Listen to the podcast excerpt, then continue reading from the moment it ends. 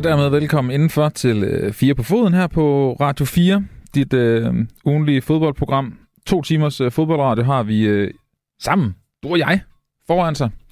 Mit navn det er øh, Oliver Breum, jeg er, er din vært på programmet. Jeg øh, kan godt afsløre, at vi har et, øh, et ret fedt program med, med til jer i dag. Vi skal tale om en... Øh, en lov er måske så meget sagt. En ny regel, der er kommet i divisionsforeningen, når det kommer til klubejere og ejerskifte. Øhm, og det her, nu har læst jeg, hvad det var, øhm, det er sådan helt konkret, var sådan i jurasprog. Og det var, lad mig bare sige, virkelig jurasprog. Jeg forstod ikke ret meget af det. Og øh, det er sådan nogle lange, djøffede ord, og øh, der er mange paragrafer og sådan noget. Men øh, det håber vi kan blive lidt klogere på, om, øh, om ikke så forfærdeligt lang tid. Det er i hvert fald noget af det, vi skal, vi skal snakke om i dag. Så skal vi også kigge på øh, fysisk øh, træning. Helt specifikt øh, det her med, jeg kan næsten ikke være den eneste, der tænker, hvor kort en sommerferie de danske fodboldspillere egentlig har. Den er, øh, de er jo i gang igen, altså, og er tilbage til, øh, til træning. Det så jeg følger øh, selvfølgelig Silkeborg på de forskellige sociale medier. De er simpelthen bare i gang igen med at træne. Øh, og kan ikke forstå, at, øh, at det ikke er hårdt, og at det ikke måske har nogle konsekvenser for spillerne. Men det taler vi med en, en fysisk træner om lidt senere i, øh, i programmet. Så er der også øh, bogklub i dag, har jeg valgt at kalde det her, i Fire på Foden. Vi har øh, to bøger, vi skal snakke om, som øh, ja, se det som en service i forhold til, hvad du skal læse af, af fodboldlitteratur, hvis du er til den slags selvfølgelig, i, øh, i sommerferien, der, der begynder for de fleste af os lige om lidt. Det kan du også godt glæde dig til. Og så har vi altså en anden team, som står i øh, kvindefodboldens tegn og vores kvindelandshold. Vi varmer op til øh, både Brasilien-kampen og, og EM-kampen. Det gør vi med, med Werner Bager. Det bliver rigtig, rigtig godt. Og så bliver det ekstra spændende, fordi min, øh, min kollega og, og producer Mads Skåning, han øh, tog tidligere i dag til Helsingør der var han, fordi der var øh, uh, mix zone, altså interview med øh, Nadia Nadim og uh, landstræner Lars Søndergaard på baggrund af hendes uh, ambassadør titel i forbindelse med VM i uh, Katar. Det er du godt glæde dig til. Vi har en masse lyd og reportage med fra, fra det. Selvfølgelig også de spørgsmål, vi fik lov til at stille. Det kommer altså i, i anden time. Og så slutter vi af med godt humør og uh, høre lidt om, hvordan uh, fangruppen den officielle af slagsen til, til kvindeholdet har det øh, op til Brasilien-kampen i parken på fredag. Så det er det, der er på øh, beding. Jeg synes sådan set bare, at vi skal se at komme i gang. Og øhm, vi lægger ud med at tale om den her nye øh, lov, eller i hvert fald de her regler, der er blevet lavet, når det kommer til øh, klubejere og, øh, og ejerskifte i Danmark og, og for det danske fodboldhold. Det er divisionsforeningen, der har lavet dem, og øh, til at gøre mig klogere på det her, så har jeg dig, Kenneth øh, Korts, med. Velkommen til. Tak for det. Kenneth, øh, jeg har kaldt dig forsker i øh, sports, øh, øko, og, sport, og sportsøkonomisk forsker i sportsledelse og øh, Ph.D. fra Aarhus Universitet. Er, er det nogenlunde rigtigt?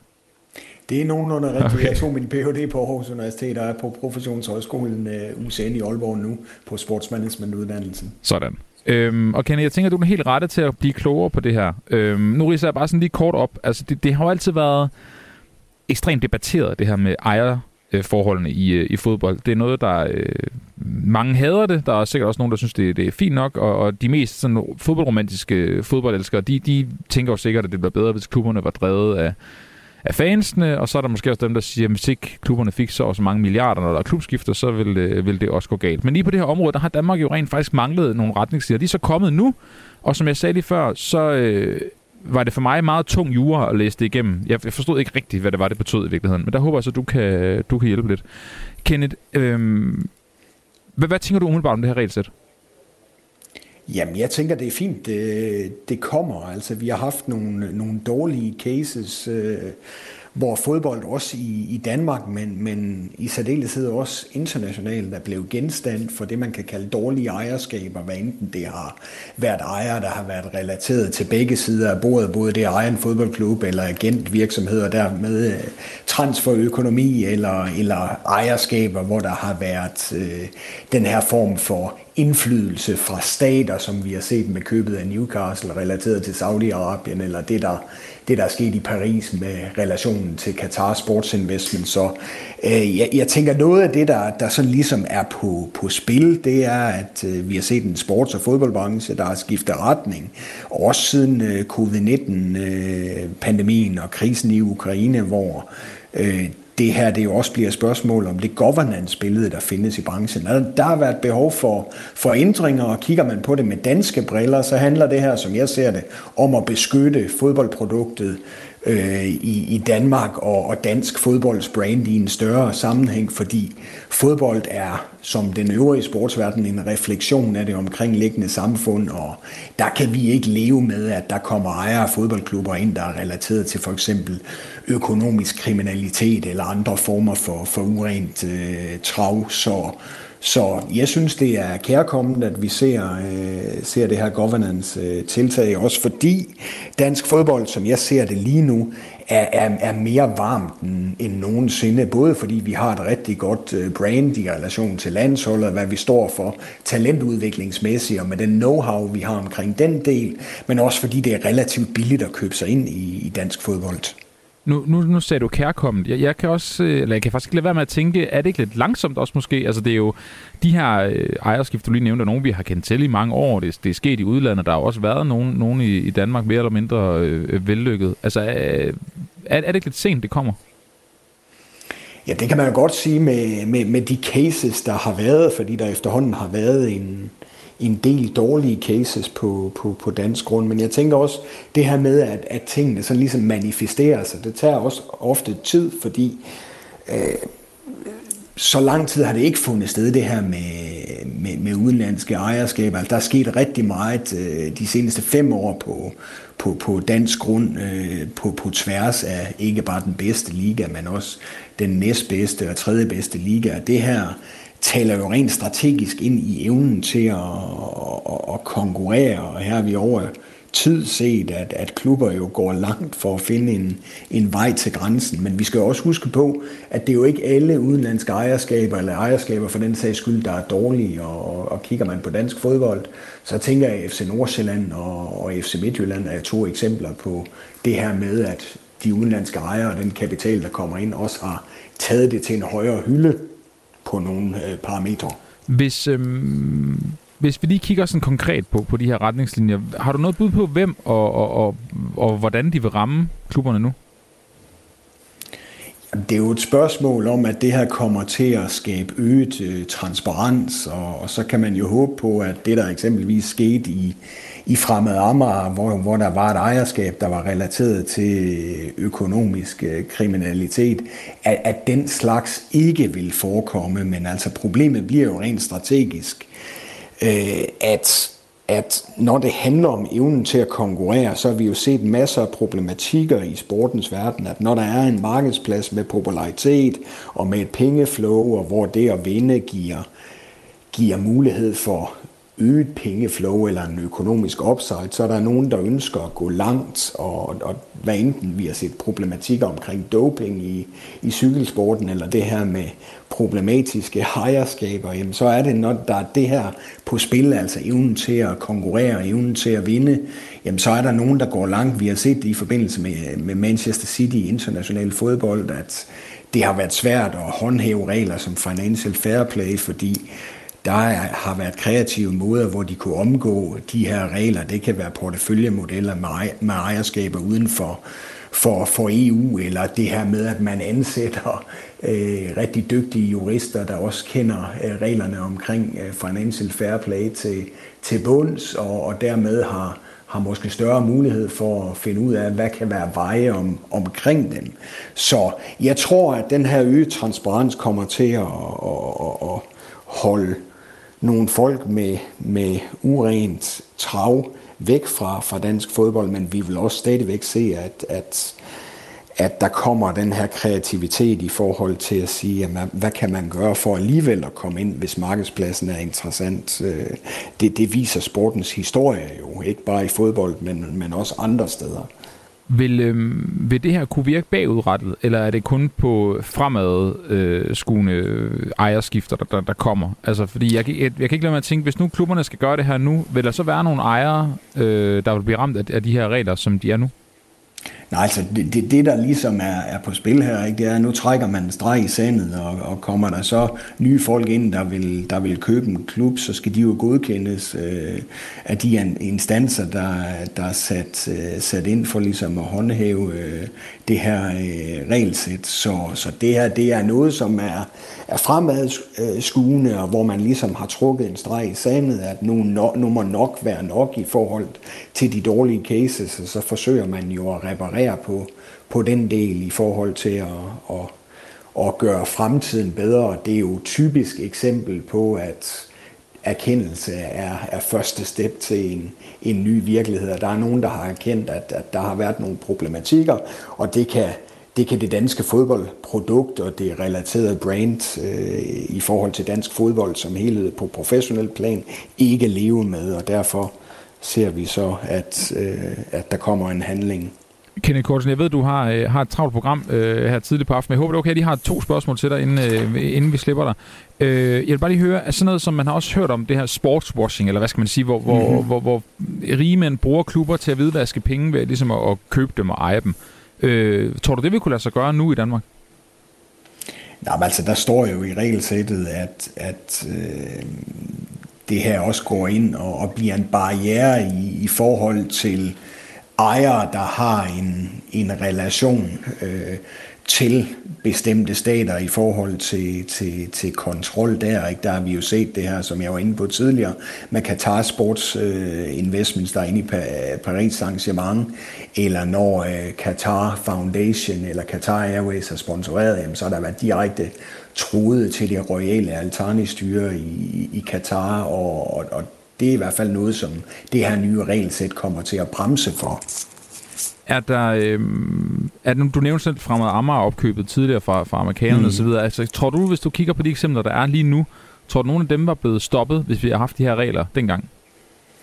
Ja, det er jo så spørgsmålet, som jeg er inde på også i forhold til, til de problematikker, der har været omkring håndhævelse af financial fair play på international mm. plan, fordi øh, igen det her med evnen til at konkurrere er også mange gange ens betydende med, at der er nogen, der går langt for at, at og, og hvad kan man sige, forbedre deres øh, konkurrenceevne. Og der har vi jo set internationalt, altså City Football Group, som jeg var inde på, ikke? de er jo ansat eksperter, øh, som også spiller ind i forhold til, hvordan man kan gå til grænsen, eller nogle gange øh, over den, i forhold til nogle fortolkninger i hvert fald. Ja. Og, og, og, og der, øh, der, der er det jo et spørgsmål om kreative løsninger, altså transparens er en ting, men, men vi har jo set det her med strømmen og øh, advokatmæssige sammenhænge, der nogle gange har kunne øh, skabe en eller anden form for tendens, hvor øh, sagt billedligt talt, at kunne være der under bordet stadigvæk kan finde sted i, i fodbolden. Og det er jo noget af det, som det her regelsæt forsøger at, at, at bremse, men, men en ting er, at nu, nu, nu laver man en handling, hvor der kommer nye regler. Det næste bliver jo så det her, som tiden vil vise, hvor nemt bliver det at håndhæve det her regelsæt øh, på samme måde, som vi så problematikker omkring financial fair play. Altså vi, vi må jo håbe på det bedste, men financial fair play-diskursen viser jo, at der har været problematikker på spil i hvert fald. Det bliver, det bliver spændende at se, Kenneth Kortsen, hvordan, øh, hvordan det kommer til at udspille sig sådan i virkeligheden, har det sagt. Nu, nu har vi det på, på skrift, så må vi se, hvordan det kommer til at virke. Kenneth Kortsen, tak fordi du var med her, forsker i, øh, i sportsledelse og sportsøkonom og meget mere. Øh, og så fik vi også nævnt Katar. Det, det kan vi ikke undgå i, øh, i FIFA-program, så det er meget godt. God aften. Ja, ja. Jamen tak i lige måde. Tak. Hej. Det bliver øh, enormt spændende at se, om, øhm, om det her stykke papir med de her paragrafer, det her nye regelsæt rent faktisk gør, at der er nogle af de her øhm, opkøb af danske klubber, der måske bliver øh, bremset af den ene eller den anden grund. Det ville jo være fint nok, hvis øh, ejerskaberne i hvert fald så er at det er mere i jorden, kan man sige. Nå, nu skal vi videre til øh, noget helt andet. Vi skal tale med øh, Mikkel Marker. Han er fysisk træner i den norske klub Odds Ball Klub. Det ved jeg ikke, om jeg sagde rigtigt. Øhm, Mikkel, du burde være med her på en telefon. Velkommen til. Jeg er med her. Jeg kan høre dig. Godt. Mikkel, øh, som sagt, du er fysisk træner i, øh, i Norge. Du har tidligere syv års ja. erfaring fra OB. Du har også været tre år i, øh, i Lyngby. Og, og, Mikkel, det jeg jo gerne vil tale med dig om, det er altså noget, jeg har undret mig over altid, han har sagt. Og det er, hvor kort ferien er for danske fodboldspillere. Jeg synes nærmest ikke, de er færdige, før de så er i gang med træning igen. Øhm, og jeg tænker bare, det, det må være fysisk hårdt og krævende. Og så tænker du er ret god til at sætte ord på, hvad man måske gør sig overvejelser i, øh, i, i, i klubber og, og så videre. Øh, først vil jeg gerne lige høre, hvordan er pauselængden i Norge, hvis vi kigger på Danmark? Er det er det, det samme, eller hvordan gør de derop? Ja, I Norge der er det lidt anderledes. Norge og Sverige følger kalenderåret, så der, øh, starter du i starten af året, færdig til december, mens øh, Danmark og resten af Europa, den kører jo sommer-sommer. Ja, præcis.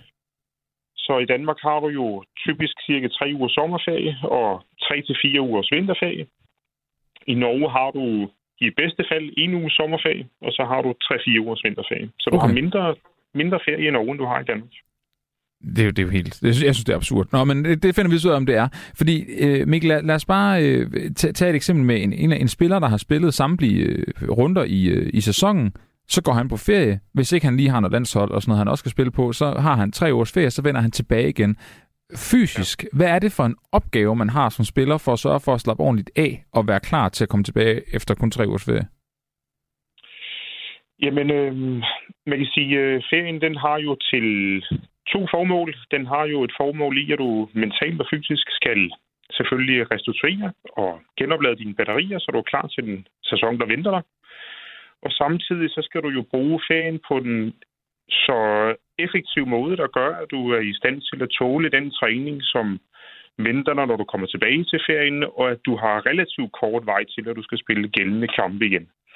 Så helt konkret kunne øh, i en tre ugers ferieforløb være, at uge nummer et, der har du typisk fri eller meget lidt træning, eller mere lystbetonet træning.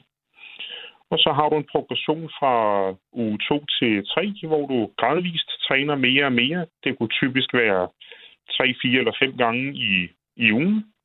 Og de træninger har selvfølgelig til formål, at du kan tåle den træning, du kommer tilbage til.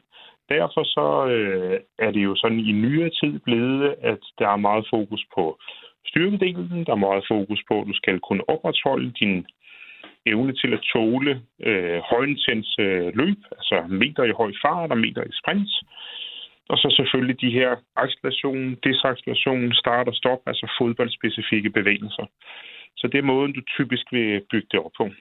Og jeg ved godt, at sæsonen er jo, er jo lang lige meget, om vi kigger på den, på den danske eller den, eller den norske, men hvor vigtig er ferien og den der opstartsperiode i forhold til, at man ligesom jeg kan holde til en hel sæson?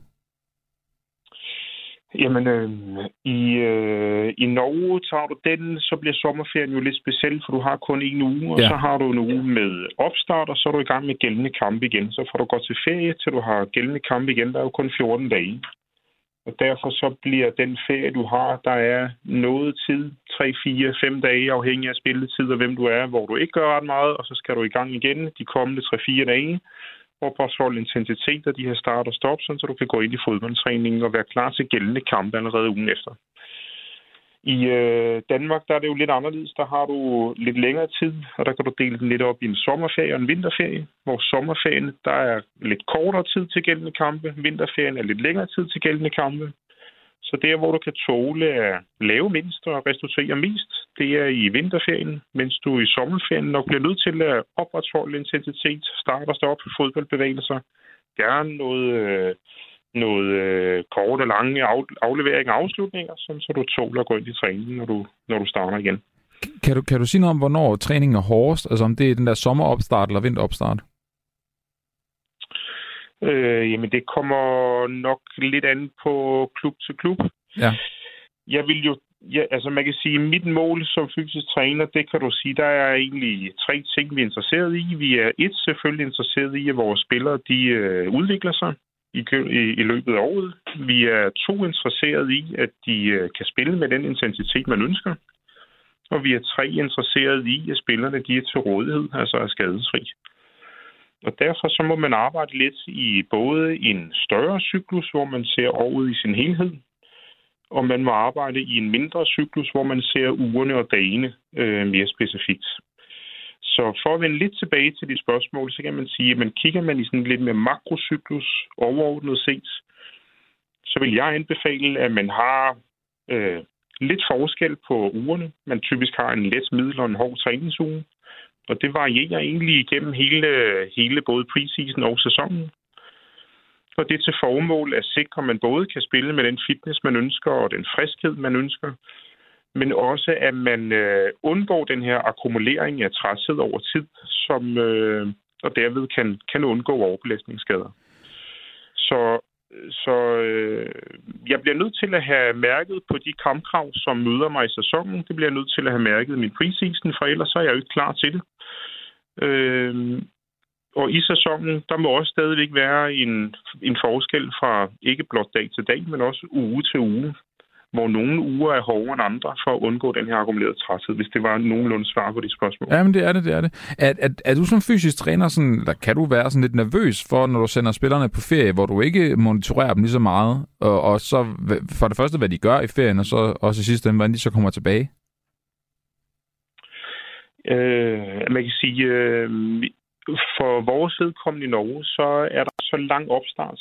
I vinteren, der har vi tre måneders preseason, så der har du jo lang tid til mm. at, at få kontrol på spillerne, så på den måde kan du være lidt mindre bekymret. Sommerferien, den er så kort, så det er jo begrænset, hvor meget du kan nå at, at, at gøre skade. Ja. Øh, så, så lige den case, der er jeg nok ikke så bekymret i Danmark om sommeren, hvor man har kort tid efter ferien til gældende kampe, der vil jeg måske være lidt mere bekymret. Tre ugers ferie er relativt lang tid, hvis ikke du passer dine ting.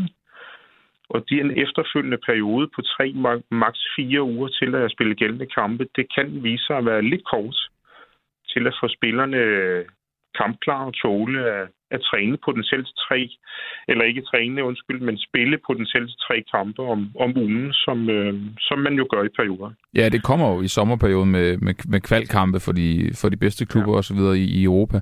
Altså, er, hvad kan man sige, hvor langt kan man sige noget om, jeg ved godt, det er også, der er jo forskellige, som siger, fra klub til klub, men selvfølgelig også fra spiller til spiller, men, men er, hvor lang tid tager det for en spiller at blive kampklar efter en, efter en dansk sommerferie, for eksempel?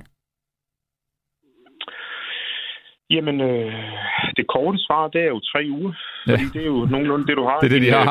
Øh, om, om sommeren, så du skal jo være klar. Jamen, det er rigtigt. Øh, du kan sige, det der jo er relateret til øh, især skadesrisiko, det er medierne i høj fart, og det er, øh, det er yderstillinger, og det er start og stop, altså intensiteten. Det er det, der er relateret til øget skadesrisiko. Og i din ferie kan du jo målrette din træning mod at sikre, at spilleren rammer sit individuelle kampkrav på øh, medierne i høj fart, på antal af start og stop, på styrketræningen, sikre, at du kort og effektivt træner den her bremsefase i, øh, i, øh, i musklernes øh, yderposition, især for baglov og lyske. Og derfor kan du øh, i din ferie med relativt få træninger og intense træninger øh, komme langt og sikre, at spillerne tåler at komme tilbage i fodboldtræningen. Så følger spilleren et, øh, et program i sin ferie, sikrer de her ting, jeg har været inde på, jamen, så vil spilleren også inden for ganske kort tid og cirka de her tre uger være øh, kampklar. Jeg tror simpelthen også, at jeg glemmer, Mikkel, at, øh, at de selvfølgelig har et træningsprogram med, så når de holder, holder ferie. De har aldrig helt fri, de der øh, de der fodboldspillere. I forhold til, hvordan man bygger træning op, du har været lidt inde på det, øh, men, ja. men, men kan, kan du give sådan et, et bud på, hvordan ser, ser træning ud første uge efter, efter en ferie? Jamen, det kan jeg godt. Altså, jeg øh, gør det sådan, at jeg deler både den enkelte dag og den enkelte uge i en belastningstal. Belastning fra 1 til 10, for at gøre det simpelt. Øh, belastningen 10, det er det, der svarer til en kamp. Og øh, potentielt, så skal du tåle tre kampe om ugen. Det vil altså sige en belastning 30 øh, fordelt på en uge. Kigger man mere specifikt på volumen, altså meterne, du løber, pulsen, intensiteten, højintense meter, højintens øh, antal af gange, du er i højintense øh, aktioner, og det samme med sprintmeter og antal gange, du er i sprints. Og så den sidste del, som er det mekaniske load, altså muskulære load med din styrketræning, men også med din start og stop på banen. Så har man ligesom sådan et sweet spot, hvor man siger, men ligger vi inden for det her, og nu gør det bare lidt simpelt. Mm. Distance 3, 250 procent af det, du potentielt skal i kamp. Intensitet, altså sprint, cirka 200 procent af det, du potentielt skal i kamp. Øh, mekanisk load, altså start og stop, cirka 300 procent af det, du skal i kamp. Så er der lidt nuancer i det, men cirka.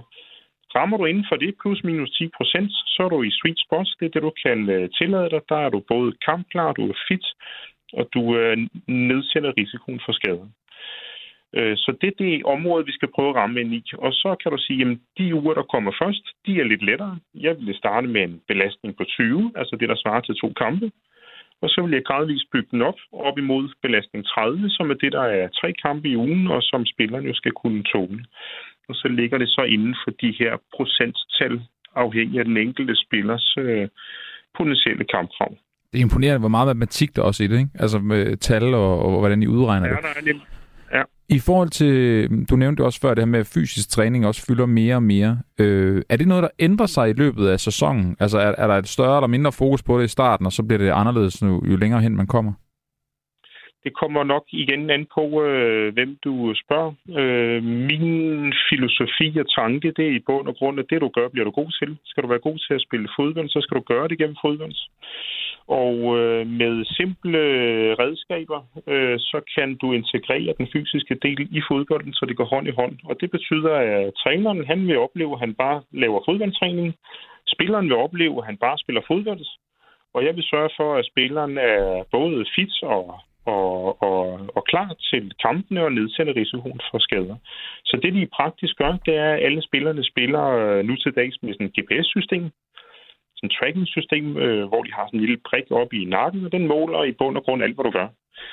Og når man over tid har en masse data på spilleren, ved nøjagtigt, hvor langt løber du i kamp, hvor mange meter har du i de forskellige hastighedszoner, hvor mange gange har du acceleration, desacceleration, så kender vi dit, dit kampkrav og ved nøjagtigt, hvad skal du kunne på de enkelte dage.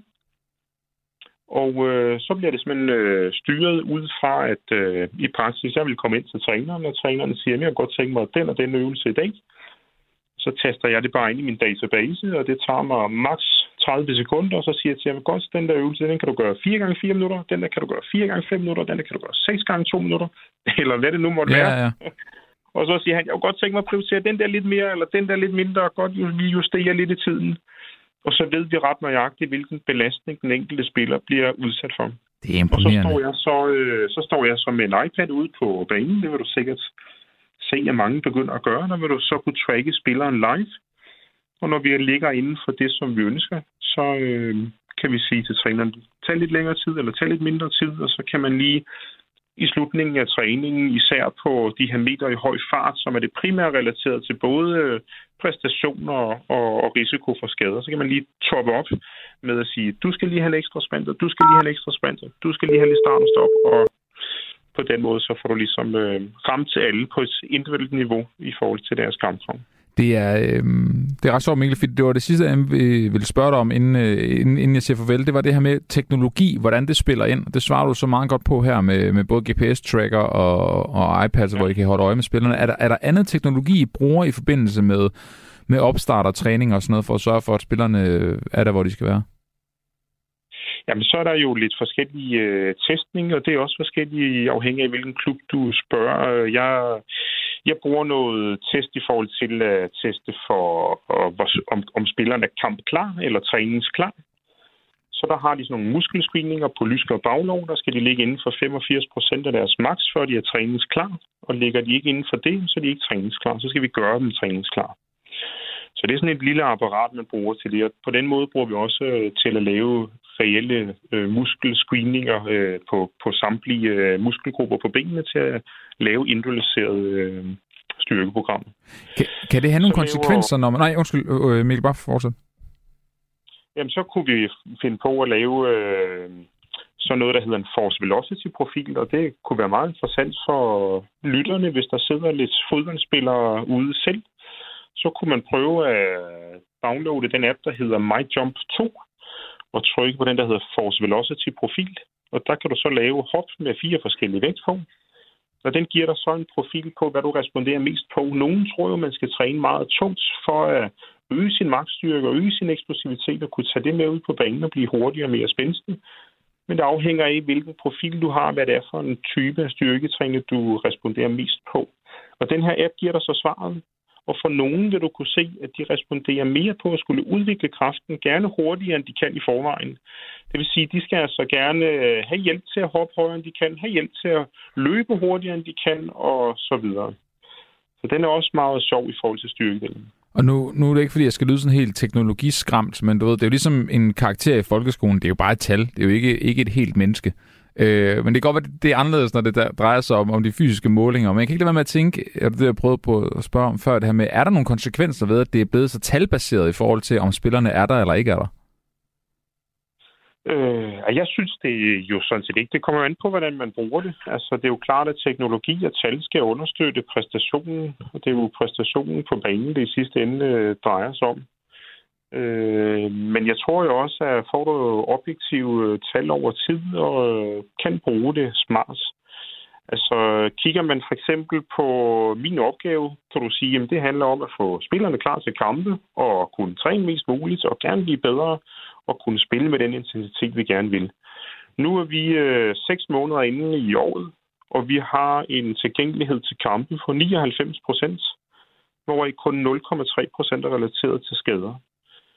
Og til sammenligning, så skal man forvente at have ca. 88-92 procent tilgængelighed. Så vi har haft en spiller skade i en kamp på et halvt år. Det er jo meget godt tegn på, at det, det går, ja. skal.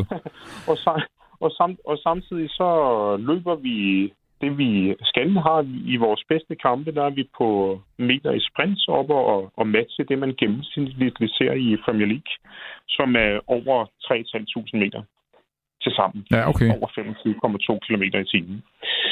Så bruger man teknologien rigtigt, og har nogle spillere, som, øh, og en træner også jo, som køber ind på ideen, og, og selvfølgelig også lidt, øh, lidt held. Man kan jo være nok så dygtig og fortsat få skader i fodbold, sådan vil det også være.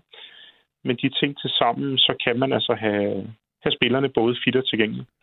Mikkel Marker, tusind tak, fordi du gad at uh, sætte os ind i det her fysiske træningsprogram, og især her, når det drejer sig om, uh, om ferie. Du har gjort meget klogere. Jeg, jeg er måske lidt mindre mistroisk ved, om tre ugers ferie er for meget eller for lidt. Det, det giver mening, ja. når man har folk som dig, der, der har styr på det. Ja, det er godt. Mikkel Marker, fysisk træner i Odds Balleklub. Uh, tak, fordi du kom med her.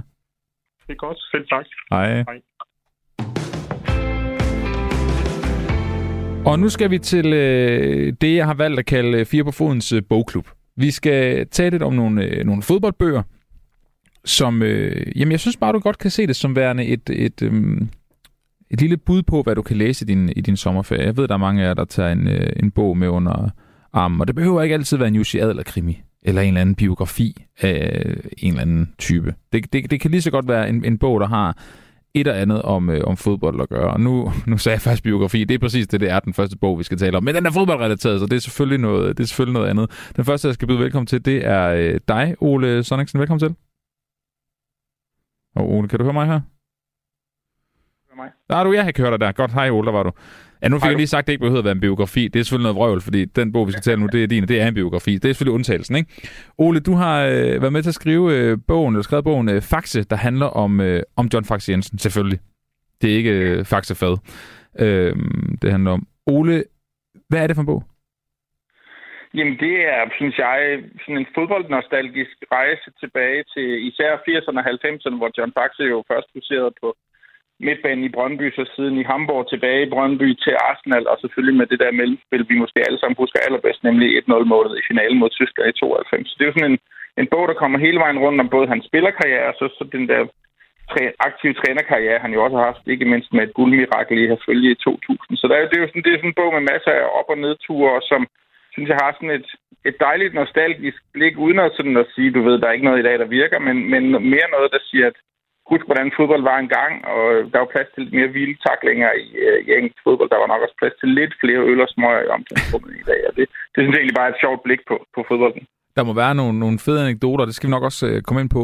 Ole, øh, var det John Faxe, der ringede til dig og sagde, jeg vil simpelthen så gerne have en bog om mig selv, eller er det, er det andet drive, der, der driver det? Det er mig, der har pladet. og, jeg, og jeg har pladet, og det er ikke engang løgn, det jeg har pladet, det regnet vi ud i forbindelse med udgivelsen. Den kommer jo på torsdag. Ja. Men vi regnede ud, at det var 13 år siden, vi havde mødtes første gang for at diskutere, om vi skulle lave en bog. En gang, hvor, ja, i 2009, øh, jeg tror, det må have været i, omkring Randers-tiden som træner. Der forstår man måske godt, at han ikke havde, ja. havde lyst til at snakke bog oveni. Men, men så har vi egentlig haft kontakten lige siden, og John har hele tiden sagt, at hvis jeg skal kunne øh, fortælle min historie, så skal jeg også kunne gøre det frit, og altså ikke være klubengageret i den forstand, at jeg skal lægge lov på mig selv i forhold til Brøndby og alt muligt andet. Øh, og så synes han, at han er kommet sted hen nu, hvor han er scout i Arsenal og, øh, og spiller konsulent i et amerikansk agentbyrå øh, og, og kan forholde sig til fodbolden på en anden måde, og derfor kommer den nu. Og så okay. er det jo så også på søndag 30 år for, for at ramme den lige i røven. Det er point for ihærdigheden, Ole. Det, tak, det er godt, der er mennesker som dig, der holder fast og ikke bare siger, øh, giver op efter det første nej. Men, men okay, interessant. Så det vil sige, det var John, John Fax Jensen synes ikke, at hans position gjorde, at der var plads til, at han kunne fortælle alt det, han gerne ville fortælle dengang og, og, og de efterfølgende år? Lige præcis. Okay. Øhm, Det synes jeg sådan set er meget interessant. Er der nogen øh, dele i bogen, hvor du, som du har skrevet, hvor du tænker, at det giver god mening, at han ikke øh, gad at snakke om det dengang? Jamen, jeg tænker også, at man skal se det i det lys, at, at John jo også skulle kunne fortælle fra en position, hvor han måske ikke skulle gå og tænke på, hvor skal jeg tilbage til Brøndby og være træner en dag, eller ja. du ved, skal jeg have noget at gøre med det her en dag, hvor, hvor jeg ødelægger noget for mig selv. Og, og det er klart, at, at når man har været så engageret i Brøndby, som han har spillet der siden han var fem år gammel, været assistenttræner med Michael Laudrup fra, fra hvad hedder det, 2 til 7, været inde som konsulent senere i klubben, drømt om at blive cheftræner og blevet vraget et par gange, så er det klart, at, at så kommer man jo til at fortælle på godt og ondt om et klubforhold. Der er jo ingen tvivl om, at han er kæmpe Brøndby-mand. Og det tror jeg også, man kan se, når man går på Brøndby Stadion og legendetrøjer og alt muligt andet. Men derfor kan man jo godt, når man, når man har et par forhold i så mange år, også, også opleve nogle turbulente tider. Det tror jeg bare, han havde, han havde lyst til, til en position, hvor han var fri til også at fortælle det, der havde gjort ondt, uden at han så skulle gå og tænke, og har det så en konsekvens for, om jeg får et job eller ej senere. Og nu, nu nævnte du også selv det her med at ramme den lige i røven. Det er jo, øh, det er jo en, en, en, et, et stykke i bogen, tænker jeg, som alle, alle ser frem til at læse, hvor det bliver spændende at høre, hvad, hvad han har tænkt, øh, eller tænkte om det, og måske også øh, tænke om den dag i dag. Men, men det er jo selvfølgelig noget, vi alle sammen kender. Er der nogle anekdoter, som måske også kom bag på dig, eller som du synes siger noget ekstra meget om, øh, om John Faxe? Jamen, det synes jeg faktisk, altså, det er faktisk en af, en, en af, fordi det er jo nøjagtigt det, du siger der, man også selv tænker, når man sætter sådan noget, man pokker håndterer vi EM92, fordi det er jo så gennemtalt på mange måder. Præcis. Men John Faxe havde gemt på nemlighed i 30 år. Nå. Nemlig den, og den siger i virkeligheden noget om hans ihærdighed, synes jeg, øh, eller hans sådan, hvad hedder det, øh, kerne om detaljen i virkeligheden, fordi Øh, da John Faxe møder op i EM-lejren der i 92, så er han faktisk forpligtet til at spille i hummelstøvler. Så han, øh, han har hummelfodboldstøvler, men han kan i virkelighed i hemmelighed bedst lide at spille i Adidas Copa Mondial. Det forstår man. Det er med også en god støvle, hvis vi lige skal lige tage en afstikker. Lige præcis. lige præcis. Så han gør det, at han køber selv øh, to Copa Mondial støvler. Så går han op til skummeren op i Glostrup Center, og så siger han til ham, dem her skal vi bygge om, så de i hvert fald ligner Nej. og så piller man simpelthen Adidas-striberne af, du ved, de tre, og så sætter man de to hummelkejler der på på siden. Så benytter han jo et lejligheden til at få slebet Copa Mundial knopperne af, og fordi han jo netop har været i Bundesligaen i årene før, la, øh, fået sat ekstra lange skru- skrueknopper på, endda en ekstra, så han står særlig godt fast, og rammer ekstra hårdt på skinnebenene af folk, når han takler. Øh, og dem spiller han EM i. Og det er aldrig blevet opdaget, men når jeg nu fortæller dig det, så går du ind bagefter og googler ja, John Faxe EM, og så ser du ham takle. Og så kan du se, så prøv at lægge mærke til bunden, at så kan man se, de originale knopper er slippet af, og så er der sat andre på. Det er simpelthen, når du først får der at vide, så... Så kan man ikke se det, eller så kan man ikke ikke se det. Ja, så kan man ikke ikke, ikke se det, nej. Og, så, og så, så det, den historie havde han gået igen på, og nu blev vi enige om, at nu var der gået så mange år, at, at nu kunne man godt til, altså nu er det kun et, et ekstra eksempel på, hvor, hvor vildt de alligevel forberedte sig til det der EM. Hvor er det er sjovt. Det er en god historie. Det er en skide god historie. Er der, øh, Ole, nu, nu sagde du det her med, at, at du mødtes med, med John Faxe. Var, sagde du ni, ikke? Første gang? Ja. ja. At, har, har du noget særligt forhold til, til ham, udover det vi alle sammen har, selvfølgelig med, med, med målet og hans, hans karriere, også øh, HB Køge og have følge og alt det der? Øhm... Nej, nej, nej, overhovedet ikke. Altså, man kan sige, jeg har i min karriere nu, inklusive de 13 år, der er gået, lavet en hel del sportsbiografier, og kom på det tidspunkt ud af nogle projekter med, jeg havde lavet Joachim Bolsen, og jeg havde lavet med Frank Arnesen, og, ja. øh, og, og bare sådan lidt, jeg tror, jeg har altid været fascineret af de der, der ikke tager sig selv alt for højtidligt. Det kan man jo heller ikke sige om Bolsen. Øh, Nej. og der heller ikke tager sporten alt for højtidligt. Mm. Det kunne man heller ikke helt sige om Joachim, kan man sige. Men Nej. det kunne man heller ikke helt sige om John. Altså, der var plads til, du ved, øh, den sjove prank i omklædningsrummet. Der var plads til Bayern og smøgerne. Øh, men det betyder ikke, at når han først gik inden for kridtstregen, så blev, kæmpede han jo røven ud af bukserne. Øh, og så tror jeg, jeg har været meget fascineret af den der sådan, hvad skal man sige, myte om, at han kun var midtbaneknokler. Altså, du ved, at han bare løb en masse meter. Det var det, når man sådan får kigget på hans karriere, når man får kigget på gamle kampreferater, gamle klip og sådan noget, så bankede han jo ind i, altså første division var det jo i 80'erne, der havde det jo ikke Superligaen endnu, ja. og blev jo årets spiller i Danmark øh, i 1987, 22 år gammel, og øh, røg som komet ind på, på landsholdet. Der er faktisk meget sjovt, vi fandt i hans gamle skrabbøger en, øh, en, en ret sjov artikel, jeg tror det er fra BT i dag, 87, hvor der står, øh, sådan noget i retning af, at Brøndby behøver ikke øh, bekymre sig mere. Her er den nye Laudrup. Og det var måske sådan, du ved, at tage det til ekstremt for selv. Men meget skægt, at pressen så på ham på en helt anden måde, end det der billede, der måske er i dag af ham, hvor han var sådan en, en mand, der skød og skød og skød og scorede det der ene mål i EM-finalen. Der synes jeg bare, at bogen er med til at, at give nogle nye nuancer. Hvordan, er, hvordan har tilblivelsen været, Ole? Altså, hvordan har I mødtes, og hvordan, hvordan har I gjort i forhold til at få, få de samtaler på plads, og de historier på plads, som, som så sidste ende blev, blev sendt bog? Ja, det har vi gjort hen over det sidste halvandet års tid i virkeligheden. Startet med sådan en overflyvning af karrieren, og så egentlig gået ind og sagt, okay, så skal vi nok have de her kapitler i bogen. Og så har vi mødtes, jeg tror, jeg har 45-48 bondede timer interview, øh, som primært er lavet hen over i vinters. Øh, og, og som, ja, som så er gravet ned i karrieren, og som vi så har skrevet ud og gennemarbejdet og, og gjort til en fortælling. Så det er masser af møder, kan man sige, hvor vi specifikt har sagt, i dag skal vi tale om Arsenal, eller i dag skal vi tale om Hamburgs fag, eller i dag skal vi tale om EM 92. Og så ligesom gravet os længere og længere ned i, i emnerne. Og så lige her til sidst, øh, Ole Sønningsen, det er jo, man kan sige, vores skønne lytter her på Fire på Foden, det er jo ikke dem, man måske behøver hårdest at sælge en, en øh, fodbiografi om, om John Fax Jensen til. Så, så jeg vil bare lige høre, hvis man nu måske ikke har den helt store fodboldinteresse, er der, er der nogle fortællinger i historien, i bogen, undskyld, øh, eller nogle historier, som, som, som er lidt mere personlige, eller som handler mere om, om John som menneske og hans liv ved siden af fodbolden? Ja, det er, altså, nu, nu gider vi heller ikke lyve for lytterne, så det er, det er meget... Helst ikke. Nej, præcis. Og det er meget en fodboldbiografi, men jeg synes også, det er en biografi om, øh, i virkeligheden en, spejling i sådan en lærdom om, at ydmyghed og hårdt arbejde også lønner sig. Altså, når man finder ud af, som han selv siger et sted i bogen, at når man ikke er Peter Schmeichel, når man ikke er Michael Laudrup, eller når man ikke er Allan Simonsen, som var Johns store idol som barn, så så, så, så kan man komme langt på ihærdighed og ydmyghed og flid. Og det er, så, det er jo i dybest set sådan en, en fortælling, tror jeg, alle kan relatere sig til. Det er det helt sikkert. Og så tror jeg jo samtidig, at, at den der EM-status dengang, fordi at nu vandt vi jo så ikke noget sidste år, kan man sige, så nu står det jo stadigvæk som vores store øh, fodboldtriumf, og jeg tror, de fleste kan jo stadigvæk huske, hvor de var i 92, og hvis de kan det, så kan de også huske, at det var Faxe, der scorede det der mål til 1 Så på en eller anden måde, så er han jo også symbolet på noget mere end bare fodbold, tænker jeg.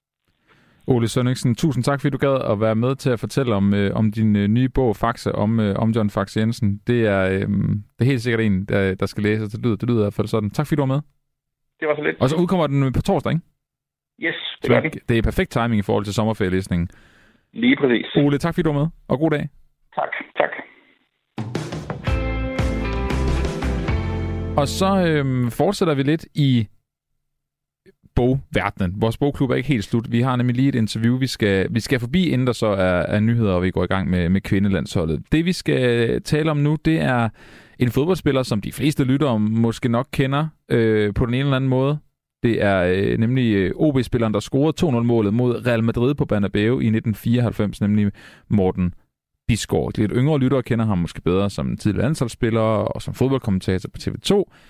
De færreste, de kender til enkelt nok Morten Bisgaard som forfatter. Det er i hvert fald det, han har fået på CV'et nu. Fordi i en øh, tid med clickbait har han i, i mellemtiden undgået at øh, læfle for masserne, og så har han udgivet bogen Mønsterbrydere.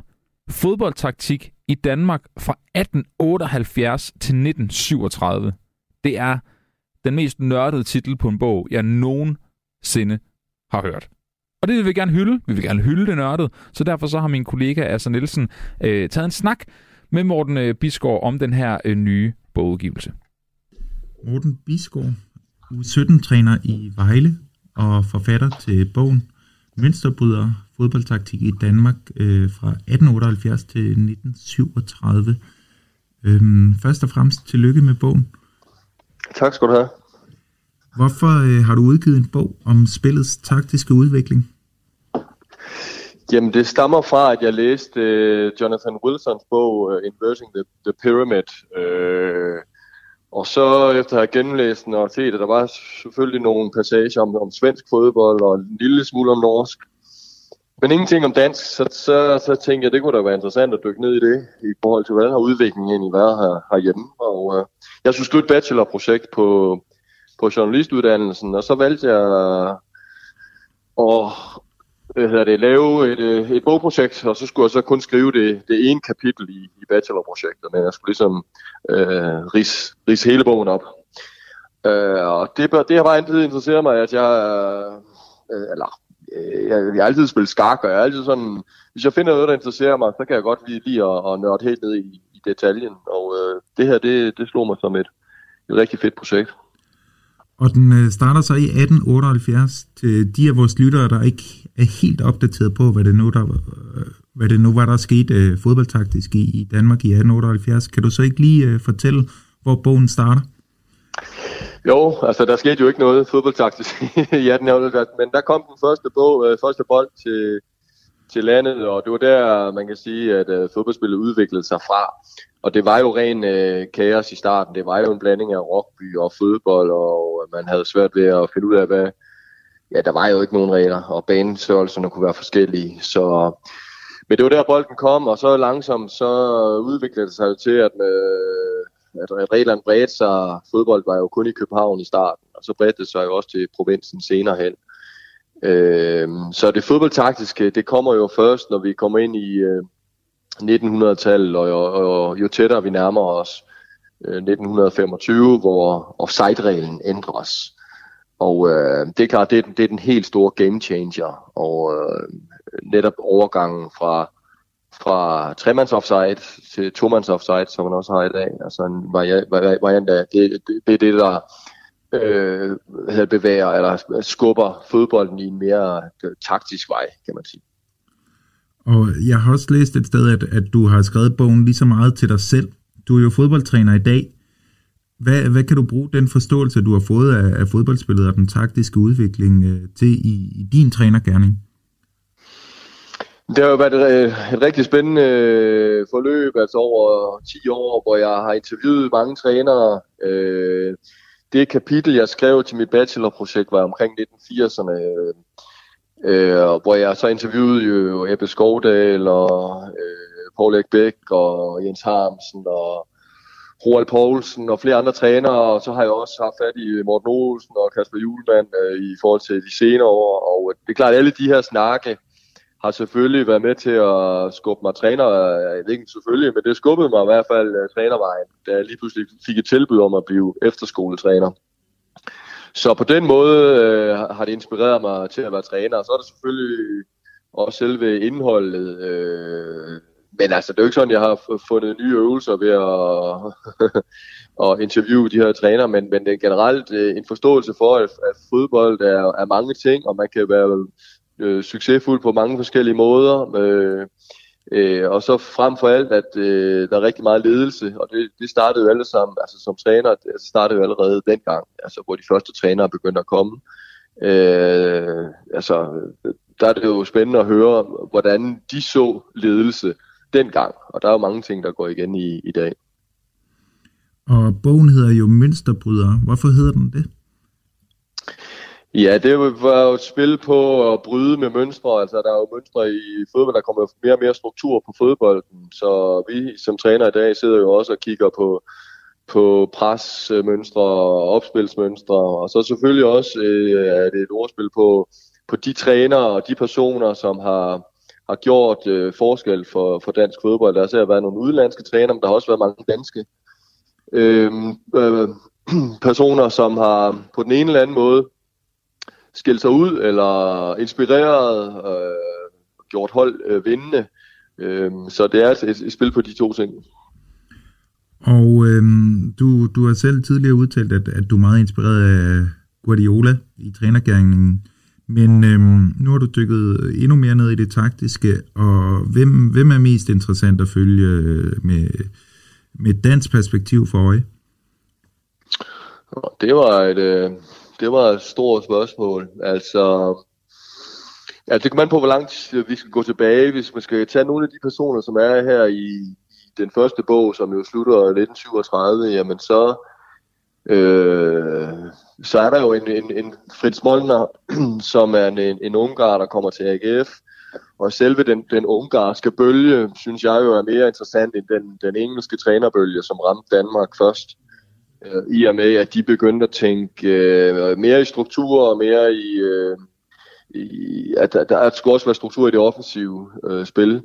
Øh, så hvis jeg skulle nævne en, så er det jo øh, Fritz Mollner, men altså, hvis man sådan kigger igennem øh, perioden, altså frem mod i dag, altså, så er der jo mange andre, som på, på hver deres måde har, har gjort noget rigtig godt for, for dansk fodbold. Og så er senest Kasper Julemand jo, øh, men øh, altså, jeg kunne også nævne en, en Ebbe Skovdal, altså Arne Sørensen, der var træner for OL-holdet i 1960. Øh, Knud Lundberg har jo også været en vigtig person, selvom han aldrig sådan rigtig har været...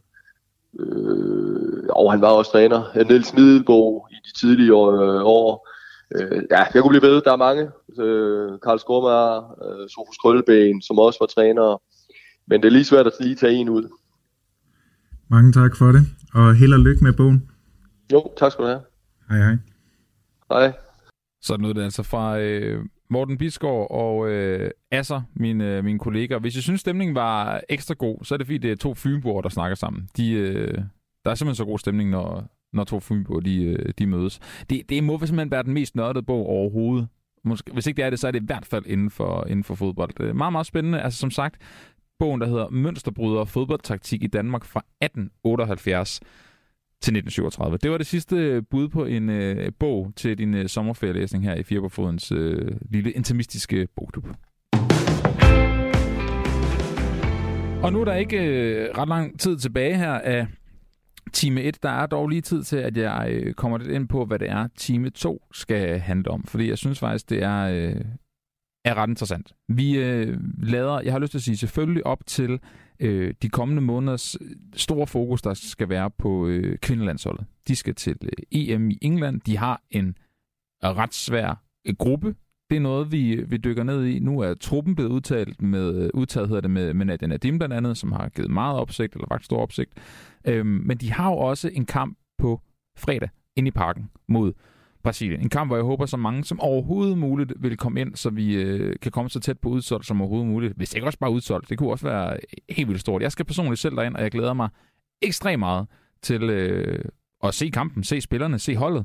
Øhm, også til at drikke nogle øl og hygge med nogle venner, som man jo heldigvis også kan, samtidig med, at man ser øh, fodbold. Nå, men, men det er noget af det, vi skal snakke om her i, øh, i time 2. Vi skal blandt andet øh, tale med øh, Werner Bager, der øh, kan gøre os klogere på kvindelandsholdet, situationen, optakten til både øh, kampen på fredag og øh, selve EM-slutrunden. Jeg vil godt høre noget om hans forventninger, hvordan ser holdet ud, også den her lidt svære gruppe, de, øh, Danmark er, er kommet i. Og så måske også, det er jo en klassiker det her med, at man har nogle venskabskampe op til en slutrunde, og hvad kan man bruge dem til? Man prøver tit om i hvert fald min fornemmelse, er ligesom at matche modstanden i kampene op til med, med noget af den type fodbold, man vil komme til at møde, når, når slutrunden først går i gang. Det taler vi med øh, ham om. Og så det, det helt store i øh, dagens udsendelse, det er jo, at vi har øh, været oppe til pressemøde med kvindelandsholdet, hvor Nadia Nadim og Lars Søndergaard svarede på spørgsmål i forbindelse med Nadia Nadim som ambassadør for VM i, øh, i Katar. Vi har en masse klip med fra det, og jeg lover dig, at du kan godt glæde dig til at øh, høre det. Hun, øh, hun skulle svare på en masse spørgsmål, både fra os, men også fra øh, andre medier i, øh, i Danmark, og hun blev efter sine let og irriteret ret kort inde i, øh, inde i interviewet. Men øh, det skal du virkelig, virkelig glæde dig til. Og så øh, for ikke at slutte på sådan en Ja, okay, jeg har faktisk ikke noget, noget imod at slutte på en downer, men det gør vi så ikke, fordi vi skal have fat i en af stifterne bag den officielle øh, fanklub for kvindelandsholdet, som også er, også er min kollega Esben øh, Amundsen, og øh, vi skal selvfølgelig høre om, hvad det er, vi kan forvente i, i parken på fredag, hvilket øh, show, der bliver sat op der. Også noget om uh, trommesituationen i den her fanklub. Den har været, uh, været lidt speciel, ved jeg. Det skal vi også tale med, med Esben om. Så det er det sidste, vi, uh, vi ligesom gør i, uh, i anden time. Og jeg tænker også, at vi lige så godt kan, kan åbne sms'en, nu hvor vi er i gang, så du kan sende en sms ind til, til programmet her, hvis, øh, du har en kommentar omkring kvindelandsholdet, noget du gerne vil spørge om, noget du gerne vil vide, noget du gerne vil blive, øh, blive klog på, hvad det er, så kan du bare, øh, bare sende en sms ind til mig. Så øh, kan jeg tage dem videre til nogle af de kloge mennesker, jeg taler med, når, øh, når vi går ind i, øh, i anden time. Det kan selvfølgelig ikke være spørgsmål til Nadim, det har vi ligesom klaret, men det kan jo være, at du har et spørgsmål til Werner Bager, eller har et spørgsmål til, øh, til medstifteren af, af fanklubben for, for kvindelandsholdet.